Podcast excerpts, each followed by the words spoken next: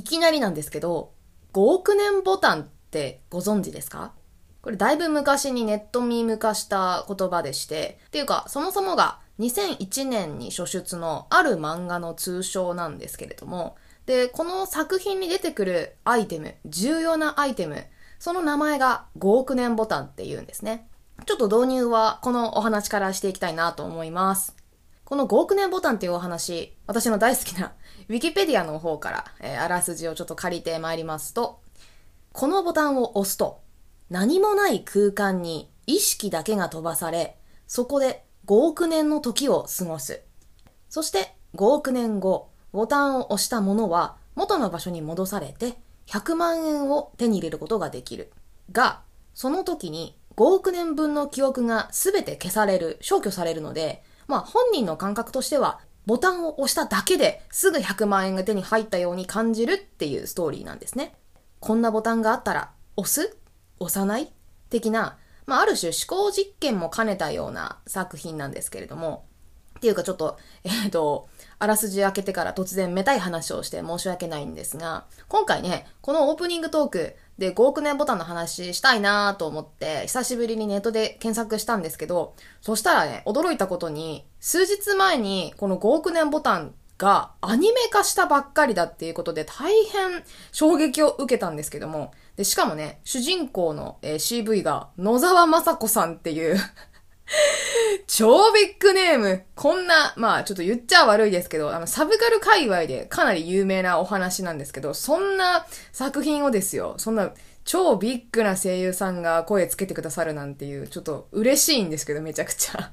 で、かつタイムリーだったんで、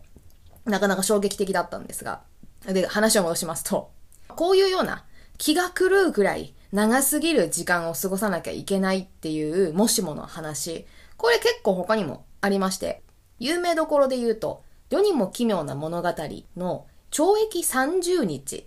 ちょっと詳細は今回避けますが、他にも似たような作品がありまして、それを今回ね、紹介してみたいと思います。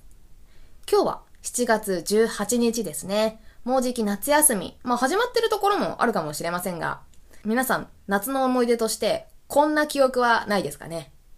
夏休みの最終日。手つかずの宿題に目を背けながら、ああ、数週間前にもう一回戻れたらなぁと、そう思ったことがある方が多いんじゃないでしょうか。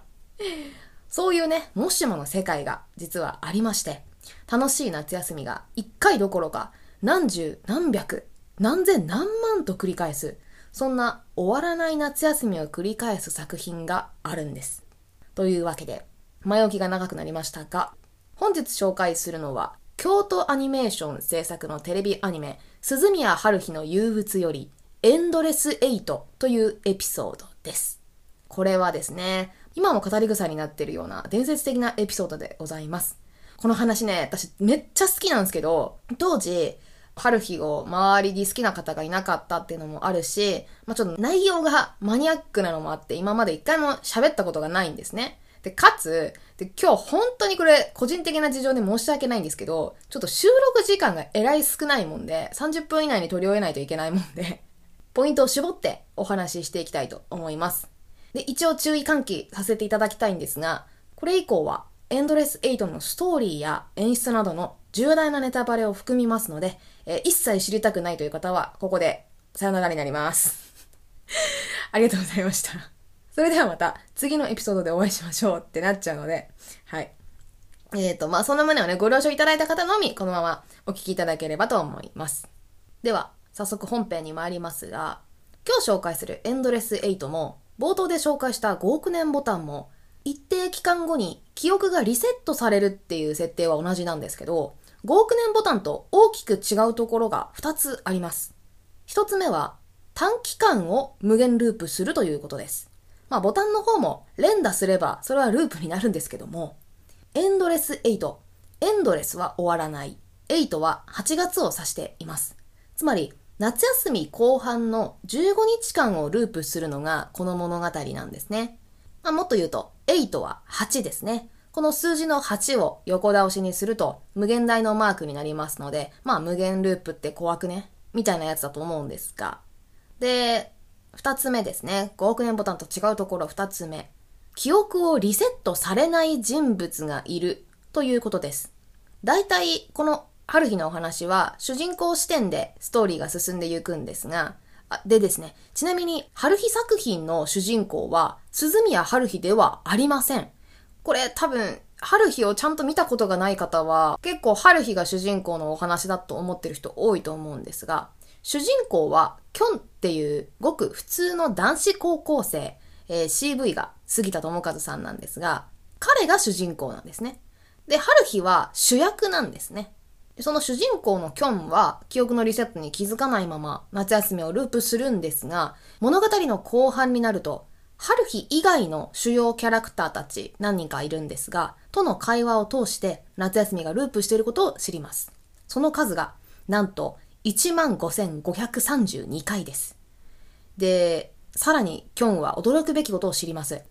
あるキャラクターだけは、このループ現象を認識しており、かつ、15,532回分の夏休みの完全な記憶を持っているんですね。そのキャラクターの名前が、長戸ゆき。メガネをかけた無表情で無口な紫がかった髪の毛の女の子のキャラクターなんですが、彼女は夏休みの出来事のパターンなども全て記憶していて、細かいところで言うと、盆踊りに行かなかったパターンが2回あるとか、金魚すくいをしなかったパターンが427回あるとか、そういう細かいところまで記憶してるんですね。で、ちなみに長門の繰り返したこの夏休みの時間の合計を単純計算いたしますと、15日間かける15,532回ですから、23万2980日。これを換算しますと、638年と110日になります。つまり長門は638年分の夏休みを経験していて、で、その全ての記憶を完全に保持している唯一の存在っていうことになります。で、キョンたちは当然その膨大な時間に圧倒されるんですが、終わらない夏休みを終わらせるためにあの手この手を尽くします。ですが、特に成果も得られないまま、夏休みは最終日を迎えます。これがエンドレス8の大まかなあらすじなんですが、で、この設定自体はね、SF ジャンルのループものとしては、まあ、よくあると思われるんですが、じゃあなんでこのエピソードが今も語り草になっているのかと言いますと、今話したあらすじとほぼ同じ内容のものが8回連続で放送されたからなんですね。で、私のこのエンドレスエイドの何が好きかっていうと、もちろん絵が毎回書き下ろしっていうところとかもあるんですが、同じく声優陣の方も毎回新録なんですね。ちなみにさっきほぼ同じ話って言ったんですが、そのほぼっていうのはどういうことかっていうと、厳密に言うと、このエントレス8の台本は3種類あって、1つ目は、え1周目のエントレス8の話で、これは全員がループに気づかないまま、普通に春日たちが夏休みを過ごす回として放送されるんですが、えー、二つ目の台本がね、2回目から7回目までのエンドレス8のお話で、これは、えっ、ー、と、ループしていることを知るんですが、何を試してみても、結局、8月31日になると、時間が戻ってしまう。ループしてしまって脱出失敗っていうエピソードになります。で、3種類目の台本が、8回目に放送されたエンドレス8で、物語の終盤で、ある条件を満たして、やっと夏休みを脱出するっていうお話なんですが、まあ、でも途中までの内容はほぼセリフ一緒なんですよ。特に2回目から7回目まではマジで同じなんですね。ただ、この声優陣は、その同じ話にもかかわらず、毎回スタジオに出向いてアフレコしてますので、そういう意味で、その、声優さんたちも私たち視聴者と同じ目線でエンドレスエイトを味わっていたっていうあの地獄を 演じてらっしゃったんだっていう事実がまず面白いっていうのもあるんですけど、えっ、とね、これめっちゃ面白いんですけど、これ唯一一番不憫だなって思うキャラクターがね、あの、まあ、後でちょっと話すんですが、他のキャラクターって結構、その、アドリブを入れたりするんですけれど、唯一、すべての回で同じセリフのキャラクターがいまして、キョンの、主人公ですね。主人公キョンの妹なんですが、えー、声優は青木さやかさん。で、この子は何を言うキャラクターかっていうと、物語の冒頭で毎回、キョンが家で高校野球かな？の中継を見てるんですけど、そのキョンに対して、春日から呼び出しの電話が毎回かかってくるんですね。で、その時に、キョンの妹が、きょんくん電話って言うんですよ。たったこの一言ですよ。きょんくん電話っていう一言で、このエンドレスエイトのエピソードが動き出すんですけど、このセリフのためだけに毎回スタジオに通ったっていうこの声優さんのエピソード面白すぎるなと思って。で、あとですね、他にもこだわってるのがキャスティングで、モブキャラでさえ毎回配役が違うんですよ。どんなモブキャラがいるかっていうと、エンドレス8の一番最初で、どの回でもプールに行ったり、あとお祭りに行ったりするんですけど、そのプールとかで泳いでる、なんか、ちっちゃい子供とか、放送の声とか、あとお祭りのシーンでは、お面を売ってるおじさんとか、そういう細かなモブキャラの配役も毎回違う方がやってるんですね。そういう風で、モブとか、今日の妹とかのキャラクターでさえ毎回新録でこだわりが見られるんですが、じゃあメインキャストたちはどんな風な アフレコをしてたかっていうと、これもね、春日とキョンで両極端なのがめちゃくちゃ面白くてですね、ちょっとそこを紹介したいんですけれども、えっと、最初に言っておくと、今から喋る話の出典は、平野綾さん、主役の春日役の渋い平野綾さんが、エンドレス8を終えた後に、なんか、ラジオかなで、その中で、あの、それぞれのキャラクターがどんな風なディレクションを受けていたかっていうのを元に喋っていきたいと思うんですが、で、その杉田智和さんは、まず一番よく喋るんですね。主人公なので、その、えっ、ー、と、春日に対してのツッコミですとか、起きた出来事に対する心の声みたいなのがめちゃくちゃセリフが多いので、毎回同じだとマジでつまらんということで、まあ、杉田さんが、その、エンドレス8が始まるね、8話分撮り始める前に、ある程度どんなことをアドリブで言おうかっていうのを決めてかかってたそうなんですよ。まあ、それ通りに実行したのか、さらにその場で遠い側面な、あの、アドリブを考えられたのかはわかりませんが、まあ、とにかく、毎回、春日がしでかすこととか、その場その場で起きることに対するツッコミとかが、もう本当にね、多種多様なわけ。過去のアニメのなんかオマージュ、パロディ、セリフのパロディを入れてきたり、なんかギャグを突っ込んでみたりとか。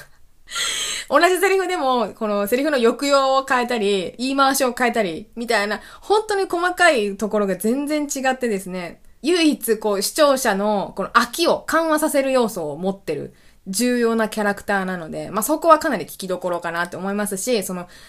アフレコされてた杉田さんの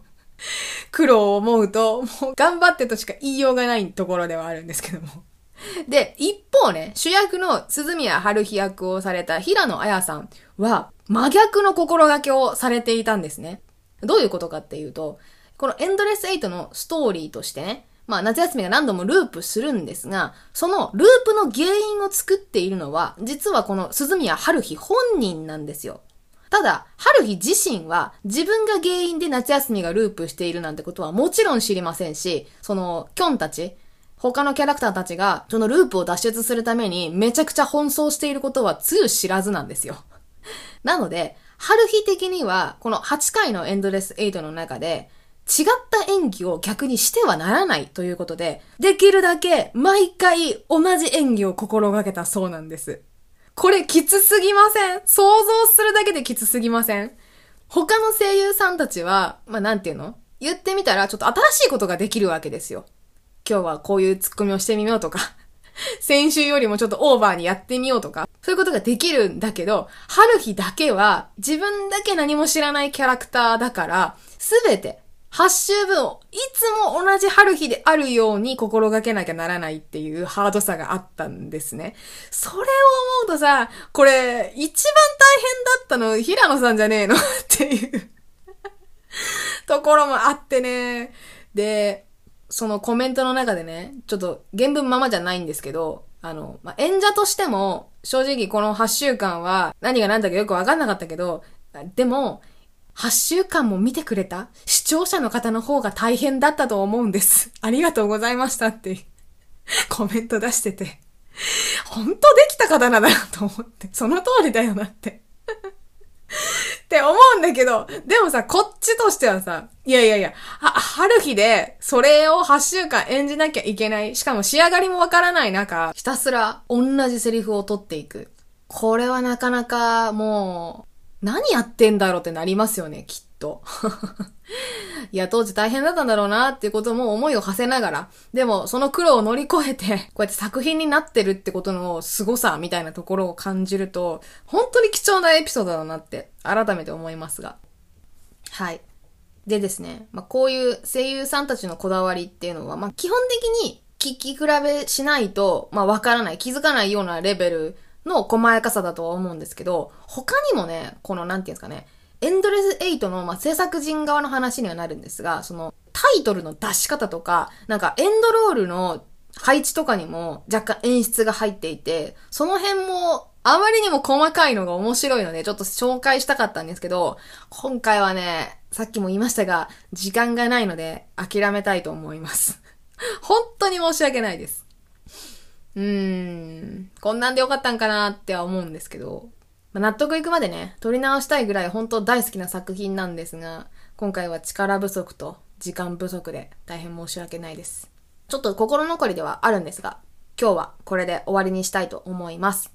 というわけで、本日は京都アニメーション制作作品の鈴宮春日の憂鬱よりエンドレス8をちょこっとだけ紹介しました。気になる方はね、8話あるうちのどこか1話だけでも見てみてください。